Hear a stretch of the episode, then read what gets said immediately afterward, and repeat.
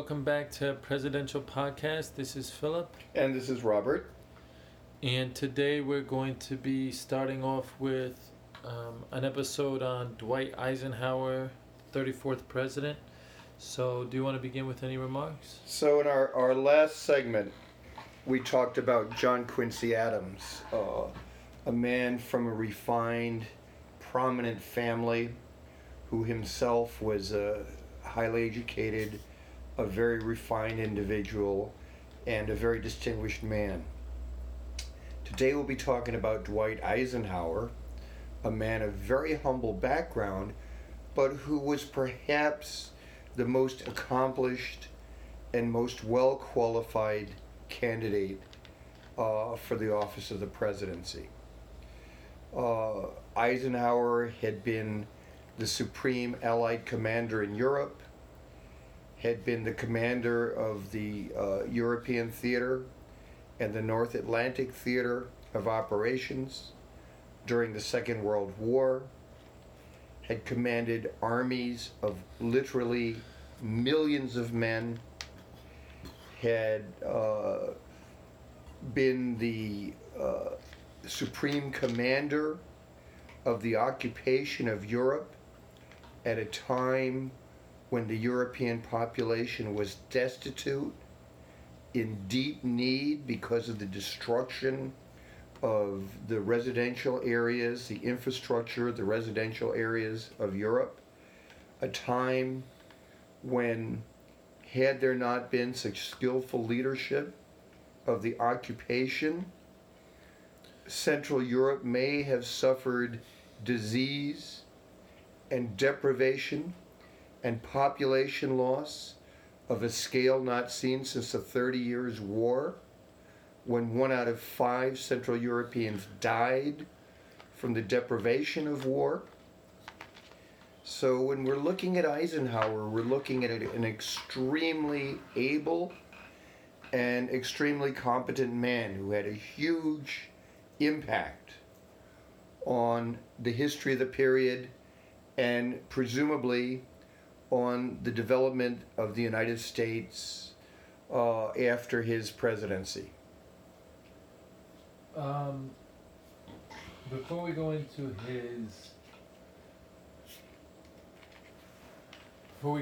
his, childhood and I guess his early military career, what when you say he's the most capable man or qualified man to be president, I remember in the episode on Nixon, you mentioned that Nixon, many consider him to be one of the most capable presidents. Do you think that, obviously it didn't work out as well for Nixon, but are you talking mostly about ability to manage people? Are you talking about ability to, like, keep people in order and get them to execute their jobs? Are you talking about broad administrative tasks, how to allocate resources? Are you talking about setting a vision for the country, inspiring the masses? Are you talking about being able to being politically savvy with the other politicians and getting your way? Are you talking about book smarts? What do you mean by that? So there's a number of dimensions of leadership which you've mentioned there. Eisenhower, Reagan, Nixon, and to a large extent Roosevelt, certainly Bill Clinton, all shared the attribute of having enormous capacities of memory, of being able to read and absorb massive amounts of data. And then they were able to recall tremendously detailed, copious amounts of data and put things together in ways that were not apparent to other leaders around them. In Eisenhower's case, he had a very low-keyed type of managerial or leadership style. We sometimes think of the picture of Eisenhower as the Overlord commander going before the 101st Airborne Division soldiers the night before the Normandy invasion, right before they got onto their airplanes to go and jump into France and face the Wehrmacht behind the lines in France. And, you know, we see Eisenhower giving an almost coach-like address to these soldiers, you know, from the recollections of the men there. He basically talked to them man to man, asked them questions about where they were from, what their families were like, and established a rapport and a bond of trust with them. I think this is kind of the hallmark of Eisenhower's leadership style. Even though he commanded millions of men, even though he was president at a time when the average American was probably more engaged in government than in any other comparable period of time, Eisenhower had a way of projecting warmth, of projecting interest, of developing a rapport with people. You know, the slogan for his campaign was, "I like Ike." You know, people liked the man, people felt confidence in the man, people felt that he was someone who cared about them, and that he was a highly competent individual who could run things very well. So his leadership style, it was I would say, subtle. You know, so he wasn't really detailed command of the information, and a subtle way of relating to people and getting the best efforts out of them. So he's not like Patton. No, he might be, you know, he might even be the anti-Patton, you know, that Patton was fuss and feathers, or what was his, blood and guts Patton, they called him, you know, and there's a famous line in the movie, you know, where the GI says, you know, his guts are blood. You know, Eisenhower, I don't think, ever made the men feel like he was going to ask the impossible of them. He never served in combat, but I don't think anybody ever thought that he was cowardly or that he was unwilling to take the same burdens that they took. I think they really thought he was that essential to planning and strategy that he needed to be in headquarters where people could communicate with him. All right, let's go back. Before we get into the war time, let's start with when he was born, where he grew up, any notable aspects of his early childhood education, parental influence, etc. Well, probably the most obvious thing, you know, the thing that leaps out to you when you read his biography is that the family was pretty insecure for a good part of his upbringing. They moved around. The father had a business failure. He was a grocer and had a store go bankrupt. It took him a while to hook up with a company where he could maintain steady employment. He worked as a mechanic. He worked as a roughneck on oil rigs. They moved around a bit. The mother seems to have been extremely religious. They had 7 kids, so, you know, there was a real strong family dynamic going on there. I mean, there must have been some affection between the parents for them to have 7 kids. Mm-hmm. And Eisenhower seems to be the quintessential Midwestern person. A lot of the naval officers also had similar backgrounds. Grew up in Iowa, Kansas, that part of the country. Who in particular? Oh, I'm thinking Nimitz, Halsey, a number of them. Now he's not a middle class background. Right. Not a middle class background. And he's not a standout student early on. I don't think he was ever considered a gifted student or okay. a particularly competent student. I mean, he got decent grades, mm-hmm. but nothing outstanding. And he's born in 1890, 1892, something like that. He gets out of high school and he goes to West Point. How's right. his career at West Point? I don't recall anything noteworthy about it. He probably got to be first sergeant. You know, he probably rose up pretty. As I recall, he was a high cadet rank. He didn't get a lot of demerits. He didn't have a particularly outstanding academic record. He did play football, and he was noted. And Mamie, his future wife, made the comment that he was a bruiser. You know, and that was one of the things that appealed to her about him, that he was big and strong. He didn't look that big in the photograph. He's only about 5'10". But he had 6 brothers. Yeah. So you got to figure, you know, there was a lot of roughhousing going on in the Eisenhower house. Right. And it apparently translated into him being a pretty decent football player. Okay. And Mamie, when does he meet her? They were young. I think he met her during West Point. Okay. And were they close? Well, they were husband and wife. They had a son. He was stationed away from her for fairly long periods. Mm-hmm.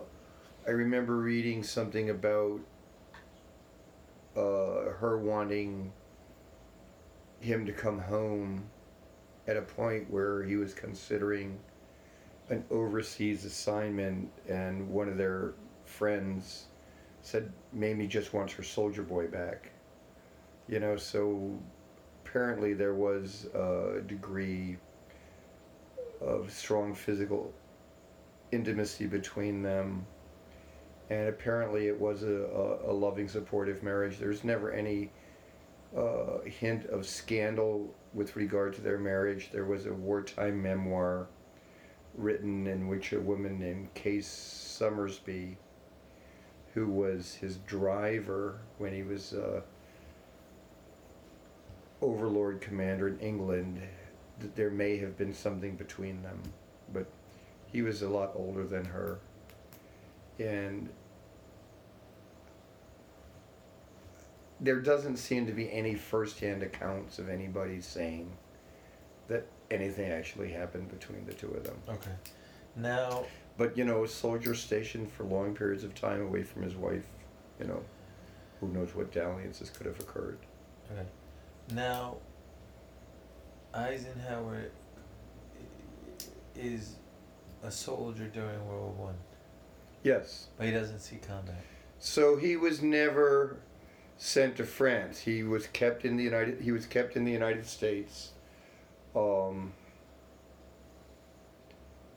Apparently he was that good of a trainer that they kept him. I mean, trainer. Well, he commanded infantry training companies. That's what he did? Yeah, the troops would come in raw conscripts. He would take them over and put them out as soldiers. And he did that all the way through the First World War. He kept requesting an overseas combat assignment, but they kept rejecting it because they felt that he coached up the new recruits. Yeah, and his efficiency reports as a trainer were so high they just felt like they needed him here. And are there any remarks, like, is it the same leadership style then that he would later employ down the road? Where was he stationed, do you remember? I want to say Leavenworth, but I could be off on that. Okay. And Leavenworth is the largest post largest military post in the United States Army. Initially, he wanted to be in the Naval Academy. I don't know if you knew that. Well, there were a lot of his contemporaries went in the Navy. Okay. You know, from his area of the country. But to go back to your question, he probably did develop his ability to handle men from that experience in training troops for the First World War, because he saw them as civilians, he saw them as soldiers. You know, and that has to be a formative thing, and he didn't do it once or twice. I mean, he did it through the whole period of the war. I don't know, it was hundreds of times. Well, hundreds of men. Yeah, I mean, certainly several thousand men. All right, so go on from there. So that ends. So after World War I, he became connected with General MacArthur. And his rank at that time? He might have been a major by then. And what are the? Can you just give a quick rundown of the ranks again? So a new officer, a graduate from West Point, or a new OCS officer, or a new ROTC officer. OCS being college graduates who get trained by the Army to be officers. Officer Candidate School is what OCS stands for. ROTC is the Reserve Officer Training Corps, which is men and now women who take college courses in military science, and in exchange for free college serve as officers in the armed forces. There's Navy ROTC, Army ROTC, and Air Force ROTC.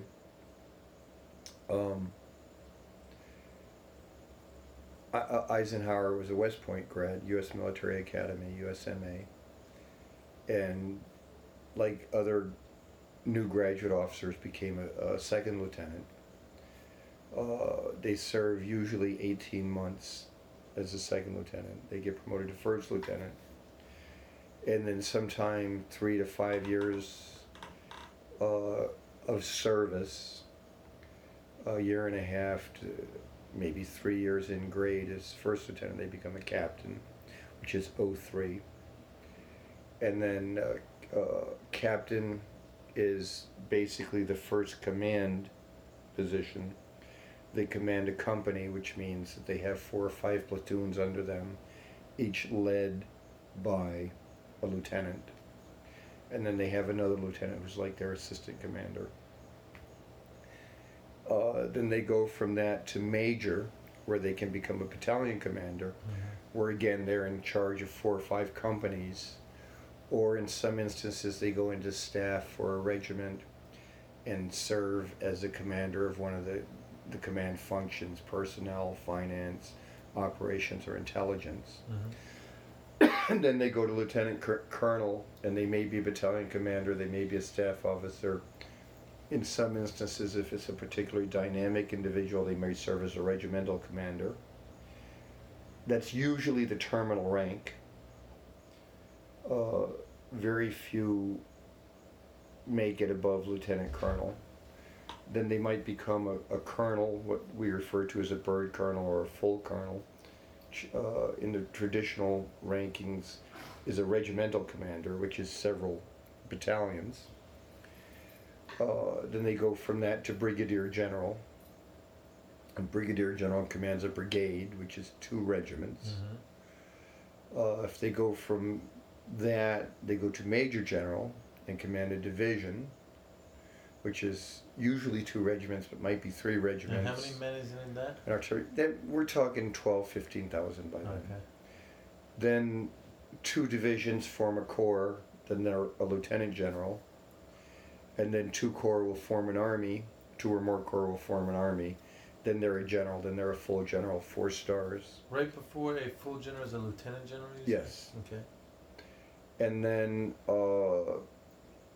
if they command abroad and they command an army or more than one army, and they're interacting with foreign armies where they have field marshals, they'll get the 5-star rank, which is either termed general of the army or general of the armies, depending on their seniority vis-a-vis the foreign field marshals. Now, how many, just approximately, how many four-star generals are in the country now? Well, we have a lot now. There's probably over 300 in the Army now. 300 four-star generals. How many back in Eisenhower's time? It depends when we're talking about. I mean, if we're talking about the height of World War II. Let's say, let's say post-World War I. When he comes out of his... Pershing was a 5-star, so there must have been maybe 24. Okay. So he comes out, and he gets hooked up with MacArthur. MacArthur at the time is one of those 24 four-star generals? Or not yet? MacArthur by then might have been a lieutenant general. Okay. Okay. And he eventually rose to being... Did MacArthur the highest officer in the Army? Did he? Right. That's post World War II. Post World War One. Oh, okay. Did he command in World War One? MacArthur formed and commanded the famous Rainbow Division. That back then, because the National Guard formed, we didn't have a large standing army. Mm-hmm. So the nationalization of National Guard units was the way that we formed an army. And the President and General Pershing, the Secretary of War, as they called it back then. Pershing, right? Pershing, yeah. Okay. Pershing. Pershing, yes. Right, okay. Were concerned that as we fed the troops into combat, that particular divisions, because they were formed from state National Guard units, would get mangled up and particular states would take inordinate amounts of casualties. So MacArthur's solution for that was to form a national division, men drawn from every state. And it would be like the Rainbow. It wasn't a gay division, it was the constellation of all the states. Sure. And it was the first division into combat, and the idea was that no state would have a disproportionate loss. Yeah, okay. And, as they fed in more conscripts and they got the army more diversified, they were able to have more divisions like the Rainbow Division that were made up of men from all regions. But MacArthur took that Rainbow Division into combat. He was noted for his flamboyant uniforms. He wore this big long scarf, and he took the wires out of his hat, so his hat kind of flopped around. He didn't wear a helmet. He would take out his pistol and fire it at the enemy when he was leading men into combat. And, as a show? No, he was trying to shoot people. I mean, he shot a guy in Veracruz and killed him. Okay. When he was like a major. Why were we fighting in Veracruz? When we invaded Mexico before World War One. And MacArthur, even in World War One, was the most highly decorated American officer. He got the Croix de Guerre. He got the Distinguished Service Cross. And so when we left World War One, MacArthur, and MacArthur is a brilliant man. I mean, brilliant military mind. And he quickly rose and took over the army. And he went to the Philippines, formed an army over there, because it was still an American possession. Eisenhower went with him. They came back to Washington. This is in the 20s? Yeah. They came back. Why would he go form an army in the Philippines? What's the advantage? It was our possession. And we needed, but what's the advantage? We just need something in the Pacific. We needed something to defend the Philippines. Okay. And they came back. Eisenhower went to the Philippines with him. Eisenhower came back with him as his chief of staff, as MacArthur's chief of staff. And the World War I vets marched on Washington for a bonus for their World War I benefits. Mm-hmm. And this is the famous bonus march. All right. And Hoover panicked and said they've got to be removed from Washington. Hoover was president at the time? Yes. And he was elected in what, 24? 28, right? 28, right. And Hoover ordered MacArthur to clear the bonus vets. And Eisenhower basically was the one, as the chief of staff, who had to plan the operation. And Eisenhower was embarrassed by it. This is 10 years after the end of World War I. Yeah. So did we not take care of the World War I vets the way we should have?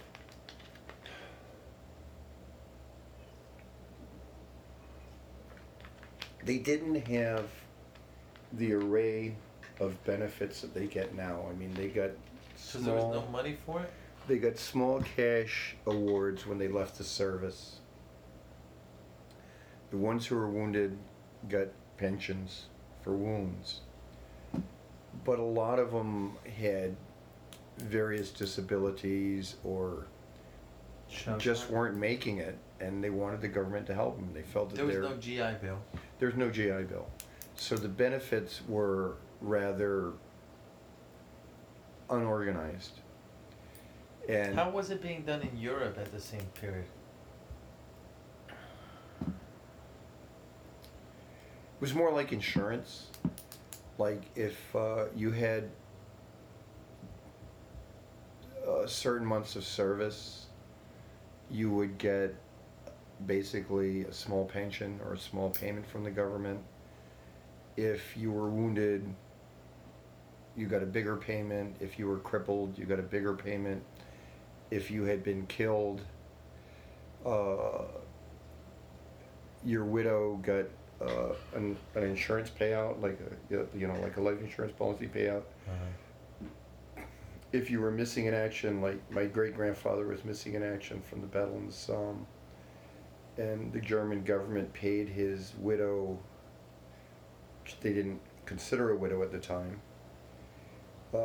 They gave her her allotment. They didn't give her his salary because he was missing. They didn't want to pay it out, but they gave her the allotment that she would have gotten as the wife of an NCO from the German army, right through until, I don't know, probably until the mid-60s when she died. All right, let's go back a minute. So MacArthur later on gets all... I mean, there's that whole scene in Korea where it's like a big disaster, really, and I think the president and MacArthur go at it, right? And MacArthur wants to drop a nuclear weapon. It's really bad, but at that point, we could talk about that later on in the episode or in future episodes, but at this point in time, is MacArthur seen only in a positive light? So MacArthur was our most distinguished soldier. He seen pretty much as one of the crowning heroes his career. MacArthur, had movie star good looks. Mm-hmm. He had a way of speaking and carrying himself, which men respected. MacArthur came into the room and people stood at attention. And I mean, you have to when an officer enters, but with MacArthur, there was also the personal aura. And he did everything in the military. I mean, he went to West Point. He was either at the top of his class or the second in his class. He was one of the first officers to arrive at Veracruz when we invaded Mexico during the Wilson era. He personally captured the rolling stock from the Mexican railroad that we confiscated and used to move our troops.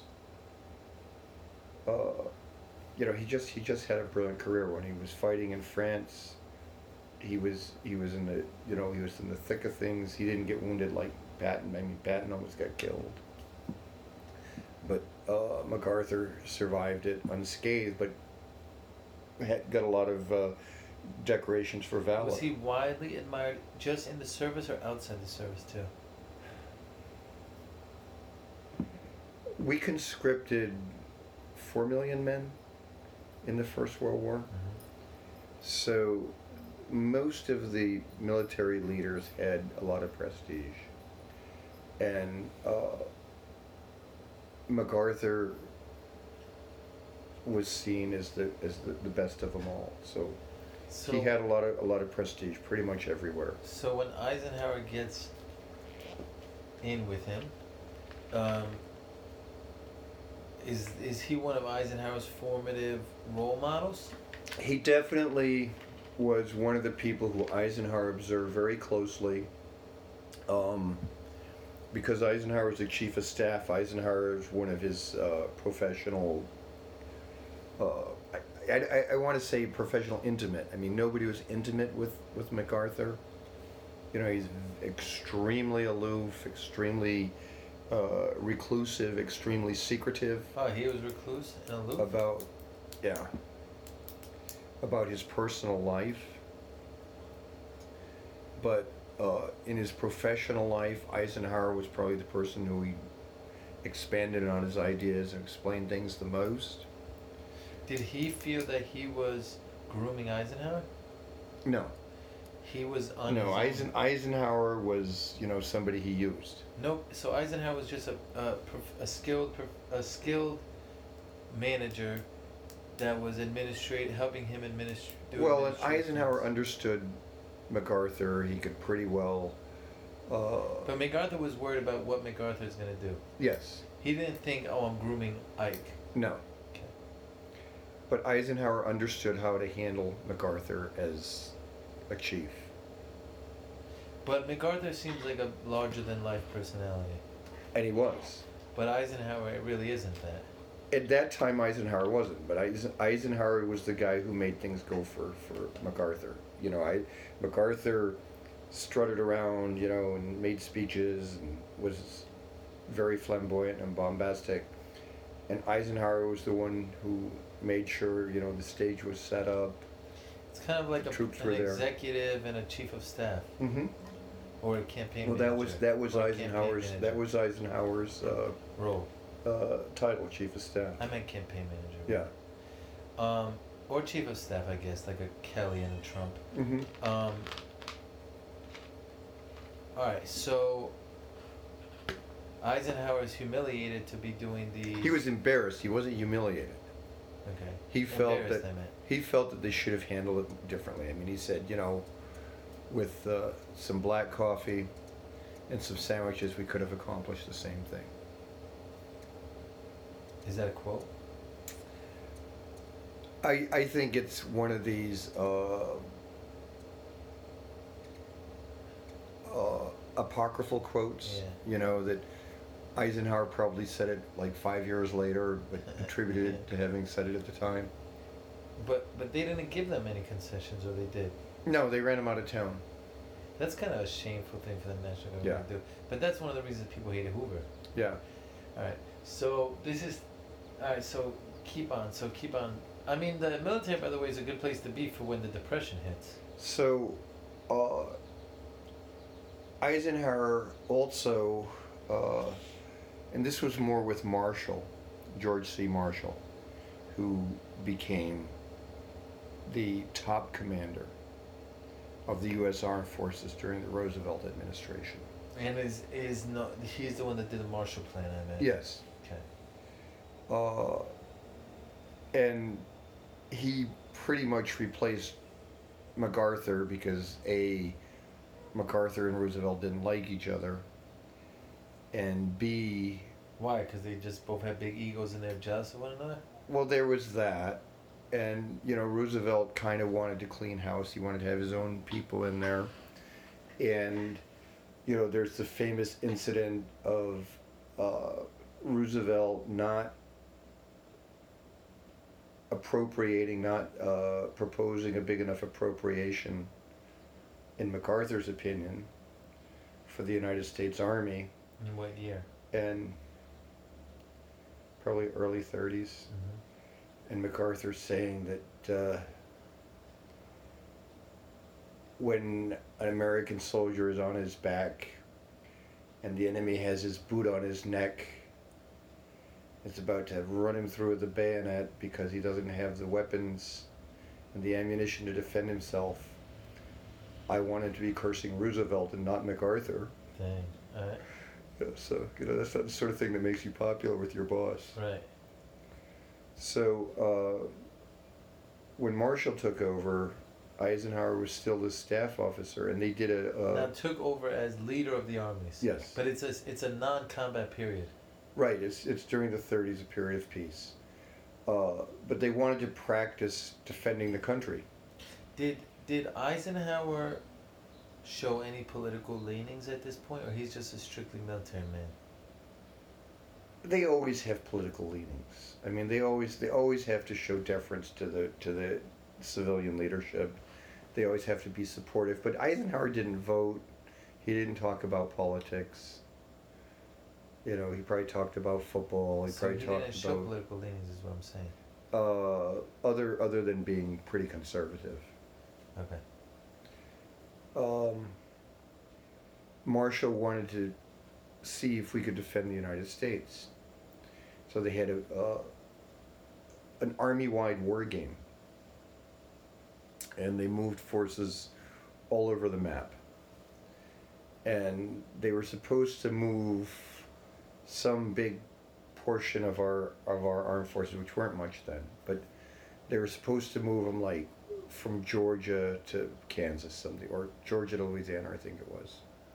Actually, now that I think about it, I think it was Georgia to Louisiana. And they were supposed to move them in like 3 days or something like that. And it took them like 13 days to move these guys. And Eisenhower studied the move. I mean, he was not in charge of it, and not directly connected to it, but he was evaluating it. And he realized that the reason we couldn't move troops was because our transportation network was such a mess. You know, roads didn't connect. You know, they went whichever way all over the map. The railroads interfered with the roads. There were not dependable bridges to cross the rivers and the gorges and whatnot. Mm. So one of the lessons that was imprinted in Eisenhower's mind was that we needed a national transportation net. And this later reified in his term as the interstate highway system. Sure. We get to that. So and then just generally, he figured out how to do it better, even though we didn't do it as well as they wanted. He did it better. So the next time they had a maneuver, they used the lessons that Eisenhower had and moved the troops quicker. So this is him as chief of staff now to Marshall. Right, and learning how to move the whole army over big distances. Did Eisenhower have a natural comfortability and a natural sense of belonging or ease, or I'm in the right place when he was in the military as opposed to civilian life? So. Or governmental life? Military culture is different than civilian culture. Right. I mean, it is a subculture. Right. And back then, as probably now, excuse me, the military bases were separate from the civilian population centers. So they were kind of away from civilians. Now, Eisenhower spent a lot of time in Washington. They didn't have the Pentagon back then. You know, the War Office was probably somewhere on Pennsylvania Avenue. So Eisenhower spent a lot of time in the high command. So he spent a lot of time in Washington. So he probably had more interaction with the civilian leaders than most of the other officers in his generation. And probably than any other officer of comparable rank. So he mixed both with the high command, the high generals, to an extent with the other service officers, and also with the political leadership. Did he mix with infantry and the common men? Civilian. I don't think that much with civilians. I mean, okay. You know, it's really hard to understand or visualize the circumstances where he would have had a lot of contact with civilians, maybe contractors. As he rose in the ranks, he had more and more interaction with tycoons and high businessmen and stuff like that. But, you know, the military, the officers are really separate from the enlisted personnel, and there's a lot of anti-fraternization policies, so they really don't... Written or unwritten? Huh? Written or unwritten? Both. Okay. Both. You know, it's a formal policy that officers aren't supposed to fraternize with the enlisted people. Is he the type of... You know, and they don't want to show favoritism. Oh, yeah.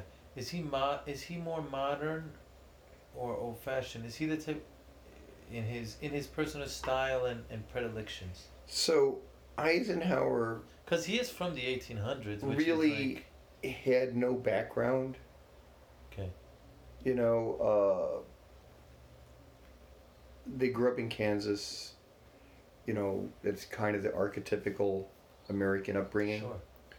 Sure. There were no professionals in his family who would have marked him, you know, with the predilection toward law or engineering or education or medicine or anything like that. His mother was religious, but took a long time apparently for her to form a particular denomination. Mm-hmm. They were real blue collar type people. His father was, you know, a mechanic, worked with his hands. So Eisenhower really good at school, but nothing special at yeah. school. Eisenhower really didn't come in to anything with any particular class or social type markings. Of markings. So in the officer corps, where the West Point graduates were the elite,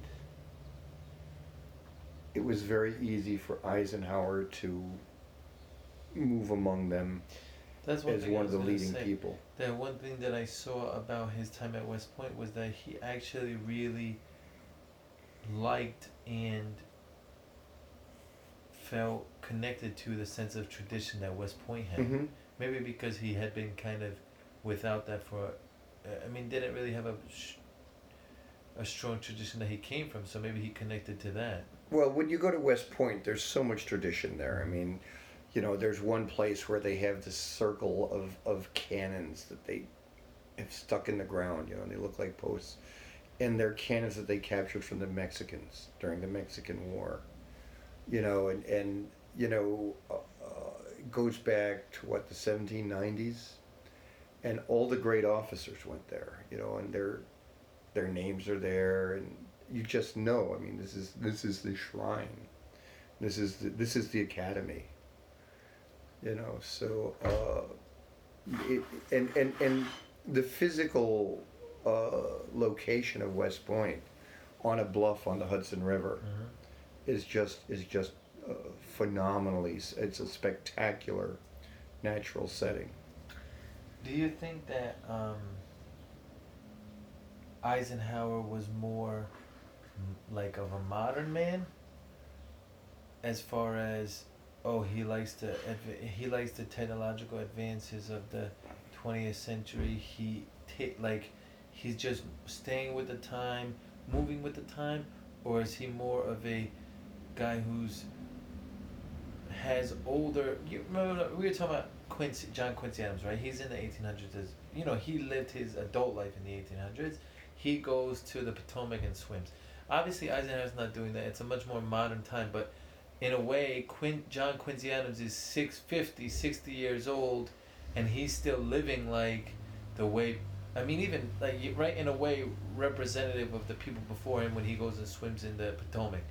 Is Eisenhower holding on to some stylistic or routine elements of, like, his... So you know what I'm saying? It's a kind of contradictory answer. Okay. Because military science is engineering. Okay. Civil to a big degree because they're building fortifications, right. They're building roads, they're building encampments, sure.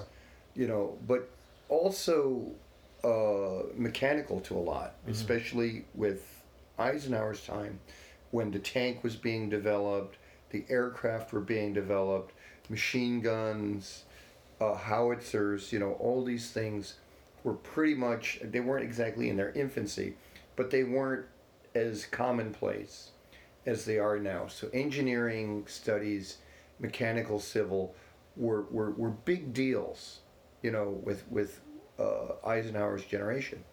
But on the other hand, when Eisenhower was shape commander, if he took a telephone call, his an NCO, his office chief had to place the call, and if somebody called Eisenhower, he had to answer it, and then actually take the phone and hand it to Eisenhower, you know, so he could talk into it. I mean, he didn't understand, you know, how to dial a phone or how to switch the call from the receptionist who took it to his desk. You know, he had to have people do those things for him. So he had this funny kind of a mix of understanding, engineering, logistics, and those subjects mentally and on paper, but then not being able to do simple things. Okay. You know, so. Well, they say a lot of people with high order, like, if you have people, all right, let's say like this, people who have like near genius or like a couple standard deviations out acumen in one domain tend to have more scattered measures in other domains. But he had a lot of domains in which he was extremely competent. Because he's so interpersonally competent, yeah. Too. And he seems very all right, anyway. All right, so let's get back to the story. I just wanted to flesh out some a little bit. He's under Marshall. It's peacetime. He shows he's doing the war games. He shows improvement. He also gets a lesson about the importance of the need for domestic infrastructure down the road, which pays off. When do we start gearing up? How does he get himself positioned for World War II? So now that's a good question, because I don't think it's really clear how the United States was preparing itself for its entry into the Second World War. Certainly the British and the French were stepping up their aircraft production. France always had conscription, so they were taking the full levy of young men and training them for military duty. The United States kind of stepped up the war games. Didn't do much for the Air Force.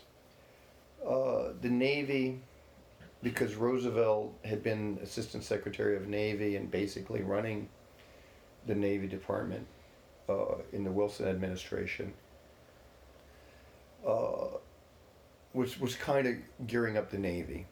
He understood that.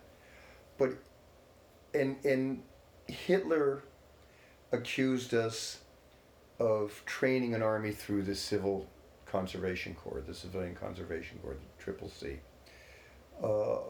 Most of the Americans who I met who knew about the time, either they lived through it or they came along just after it and read a lot about it, talked to people who were in it, felt like the Civilian Conservation Corps really was forestry. It was not military training. Mm-hmm. But still, it was toughening people up. You know, they were living outdoors. Making them more orderly. But it wasn't really until like 1940 that we really started focusing on the Second World War. And I at that time, Eisenhower was still a lieutenant colonel, you know, at that terminal rank, probably not being viewed as somebody who necessarily would have risen to general rank. Well, he's already 50. In a peacetime army. Or no. No, I don't think he was quite that old. I think he was more like 40. 45. Yeah. So he really wasn't, I don't think he was like viewing himself. He didn't go to World War One. You know, they didn't know how World War II was going to develop. I don't know that he necessarily was one of the people they were looking at. When we did get into the Second World War, late 1941, so 1942 was when we actually started getting into things. The Japanese were really mauling us. You know, the first two quarters of 1942, the Japanese were just beating us up one side and down the other. And since MacArthur had been in the Philippines and was evacuated to Australia by submarine, MacArthur was seen as the one who was going to be in charge in the Far East and in the Pacific, as far as the army forces. So they needed someone in the Atlantic Theater to command. And Marshall was seen by Roosevelt as too essential. I mean, Roosevelt wanted Marshall in Washington where he could work with him to control the armed forces. So Marshall was Roosevelt's right-hand man. Well, Lehman was Roosevelt's right-hand man, right, but he was an admiral. But Marshall was Roosevelt's general. Was Roosevelt in the military? He was Secretary of the Navy. Secretary of the Navy? Assistant Secretary of the Navy, yeah. Roosevelt? Yeah. But is that a political appointment or a military appointment? Military, or political. So he wasn't in the military? He never was in the uniform. Because of his disability? No, just it didn't happen to people like him. Huh? Could he have gotten in? Probably if he had wanted to, but he was already the Secretary of the Navy, Assistant Secretary of the Navy, running the Navy Department. So he was friends with... When the First World War broke out. Uh-huh. So he took that over, you know, I mean, that was his wartime contribution. He was friends with Lehman. They had a business relationship. I don't know how close they were. Yeah. Leahy, not Lehman. Oh, Leahy. And they were looking for somebody to command in Africa because we were getting ready to invade Africa. They said Atlantic Theater. Well, the Atlantic Theater, Africa. Well, Africa, Atlantic Theater is as much Western Europe as it is more Western Europe. Well, but we decided we were going to invade Africa before we invaded France. And that was a joint decision between the Americans and the British, which drove Stalin crazy. Why did it drive Stalin crazy? Well, he wanted us to go right into Europe. Because he needed the help. He needed the help. But we wanted to get into Africa first because it was easier.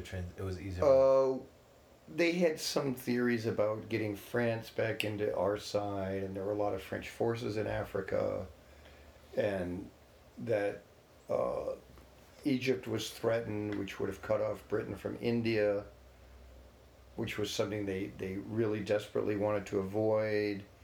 And why? They didn't have needs for supplies in India, just tea. No, they depended on India. The British economy was very intertwined with India. Off of what? Oh, all sorts of things. Cotton, tea.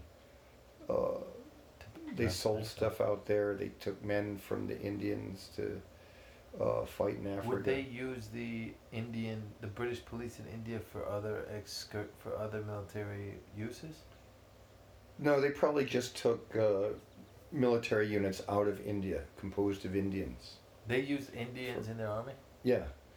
And did they use I don't know if it's what it's called, the Suez Canal or what, but did they use that Suez Canal? Suez Canal, is that how they got around to India? So they needed Egypt. Yeah.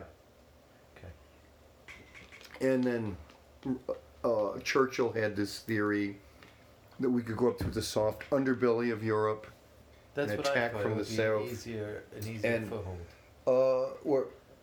I mean, if you look at the map and you think about what Churchill thought, we could have gone up through Italy. But you do have to get through the Alps. And Greece, and met the Russians like in Romania instead of in Germany.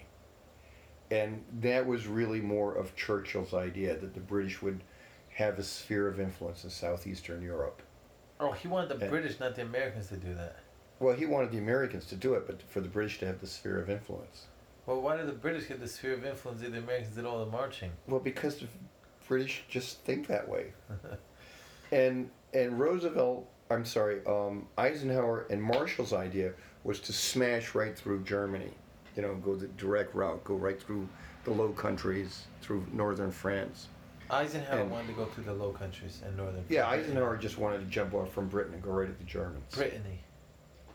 From Britain into... Brittany. Well, he probably would have wanted to land in Belgium, but... Okay. But in any case, for political reasons, we went to Morocco and Tunisia instead of France. And then how much time elapsed before we got into Normandy? So that was in late 1942. We took out Italy in 1943. Which was easy. Well, ask Bob Dole how easy it was. Bob Dole got hurt in that battle? Lost his hand? He got his arm shot off. I mean, it just afterwards it was just hanging there. He had no muscle attachment. How old was Bob Dole? Early 20s, maybe. Yeah, he was younger than you are now. So Bob Dole is in his 20s, and Bob Dole's still around now. But he might have died. No, he's still. Oh, he's still around. Eisenhower, well, maybe he did die last year. Eisenhower was in his mid-40s. Just as a comment, Bob Dole was the former Republican leader in the Senate. Right. And ran for president. U.S. candidate for U.S. president in 1996. And Eisenhower was born in 92, right? So right. He was what, 40? Well, yeah. Bob Dole was a junior officer. He was a platoon leader. Mm-hmm. And they were from a prominent family. No. Okay. They were attacking a machine gun nest, and Dole didn't feel like he could send the men to do it. He felt like, if we're going to go at that thing, I'm the one. I'm in charge. I should be the one doing it. And he got his arm shot off. So I mean, Italy. That was in Italy. So Italy was not easy. But we did put Italy out of the war. Okay. And then once Italy was out of. What happened to Mussolini? Huh? What happened to Mussolini? Well, when we took over Sicily in early 1943, Mussolini was deposed. And he fled... Military coup or what? Military or political. I'm not... Okay. Probably joint military and, okay. You know, the top fascists. And he fled. So he was deposed. He fled... They found him, they put him under house arrest. The Germans sent paratroopers to rescue him, and they got him out of whatever prison he was in, or house arrest, whatever he was in. And then, for some reason... He fled to what country? Well, he was in Italy the whole time. Okay. And for some reason, the Germans lost control of him, and then he was executed. By the Italians. And he and his wife were hung up by their legs in public. No. You know, and there's a famous picture of Mussolini's remains hanging in a public square with his wife's remains hanging in a public square next to him, with her dress up around her head because her dress flopped down. Wow. So Mussolini came to a very bad end. Yeah. What region of Italy was that? Probably Lombardy. Okay. North. Yeah. All right. All right. So we're in Italy. We knock out Italy, and then we do the Normandy invasion. Right. I mean, then they got kind of bogged down in Italy. I mean, we conquered the southern half of Italy, took Rome, conquered the southern half of Italy, but they had what they called the Kesselring Line. The German commander was a Field Marshal Kesselring, and he was able to stabilize their defense. At what part of Italy? Tuscany? Between Florence and Rome. Okay. And, you know, we just got bogged down there. Italy was out of the war. I mean, the Germans were the ones... Occupying. ...who were holding that. Excuse me. But, you know, they realized that the Churchill strategy wasn't gonna work out. It wasn't such a soft underbelly. There's no soft underbelly. It's a six-pack. It's a six-pack. Yeah. Okay. Yeah. So then we decide let's go through Normandy. So Marshall Plan came back in. Eisenhower was put in charge of that invasion? Now, Eisenhower had been in charge of the African operation. And he had some political hiccups with Marshal Darlan, who was the head of the French forces there. His name's what? Darlan, D-A-R-L-A-N. Okay. But Darlan was assassinated, and a Marshal Giraud took his place, who Eisenhower could work very well with. So Eisenhower... Assassinated by an enemy? Darlan was assassinated by a fascist, by a Frenchman. Fascist Frenchman. Okay. Because he was cooperating with the Allies. Okay. And but France was mostly cooperative with the Allies. Yeah. And this was in Morocco or Algeria? Algeria. And Eisenhower let the assassin be extradited back to Vichy, the fascist French government. Sure. He got in trouble over it, but he said, it was a criminal matter. It wasn't a political matter. But he survived it. And he operated well enough with the British 8th Army, the American forces there, and with the Free French forces that he was seen as the natural one to lead the invasion into Europe, into Northern Europe, which is going to be our main push. Didn't they consider the European invasion to be more important than the Pacific invasion? Yeah, it was Europe first. So why leave an inexperienced commander in charge of Europe when you had MacArthur possible as a possible option? Well, MacArthur wanted Asia first. He thought Asia was more important? Yeah. Really? Yeah. And MacArthur, basically owned Asia as far as the army was concerned. So MacArthur got to make his decision, basically. Yeah. Okay.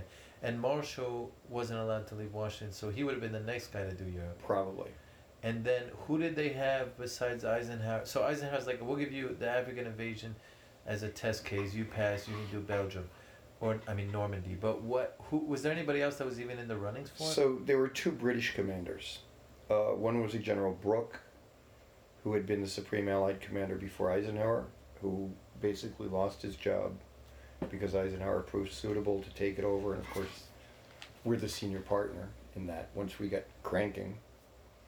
And we're the senior partner? Well, not at the beginning. At the beginning, Churchill kind of dominated Roosevelt, but Roosevelt quickly got his confidence and realized, if this thing's going to work, we're going to be the ones who are going to make it work, not the British. But the British, I would think, would consider themselves the senior partner in the relationship. Right, which was why Field Marshal Brooke was the first Supreme Commander.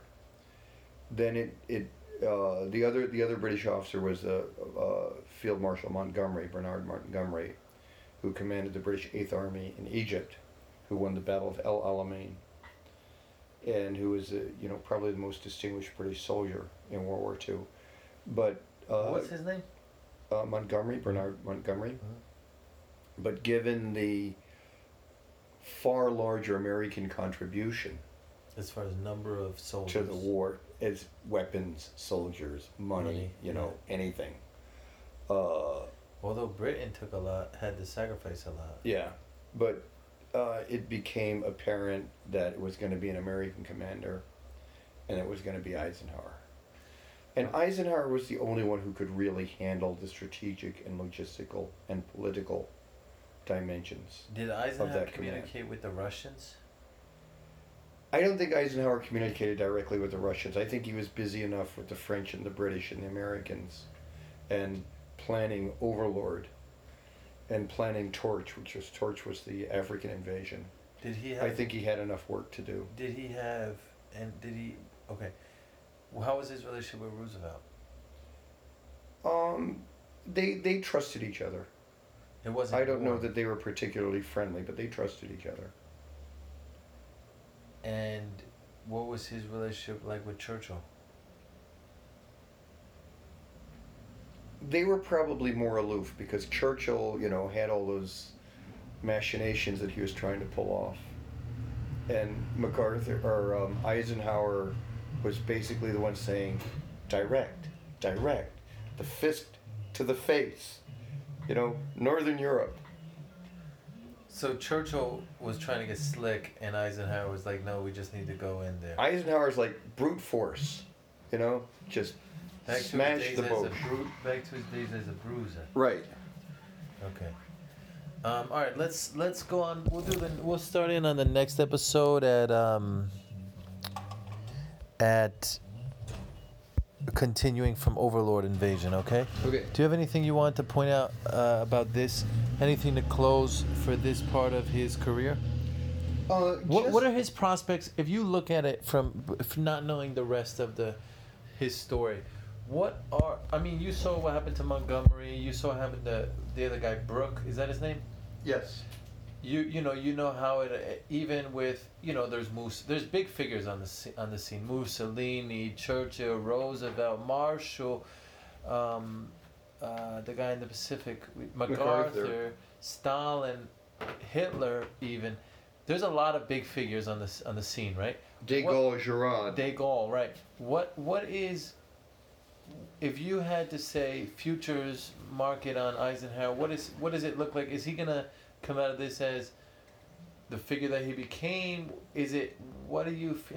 So right now we're looking at Eisenhower. Eisenhower is taking a tremendous beating politically from the way he handled the extradition of Darlan's assassin. People were really mad about that. Yeah. Okay. He didn't shine as an invasion commander. I mean, he was indecisive about a major command decision. We had a terrific loss in Tunisia. Our forces landed. They were sharply defeated by Rommel's Africa Corps at a place called the Kasserine Pass. And the general... Who's Rommel? Field Marshal Rommel, the German Desert Fox. Okay. And the American general in charge of that was charged with everything from cowardice to drunkenness to insubordination to malfeasance. I mean, he just badly handled the battle. Field commander. Yeah. And Eisenhower and that general were sort of like friends. It took Eisenhower a long time to relieve him. Patton was the one who relieved him. Patton was not one of Eisenhower's favorites. Oh, where is Patton in this whole mix? Why didn't they put Patton into Belgium? They did, but that's later. So Eisenhower had kind of a mixed record in North Africa. But what his strong point was in conciliating all these different generals of all these different nationalities and merging the operations of the different national armies. The French in Africa were a significant military presence. Yeah. They were a significant part of the Allied forces. The British Army was a significant part. The American Army was a significant part. So looking at it, they said Eisenhower had some bad moments, but overall his ability to meld everything and get all these people to be able to work together was more of a plus than his minuses.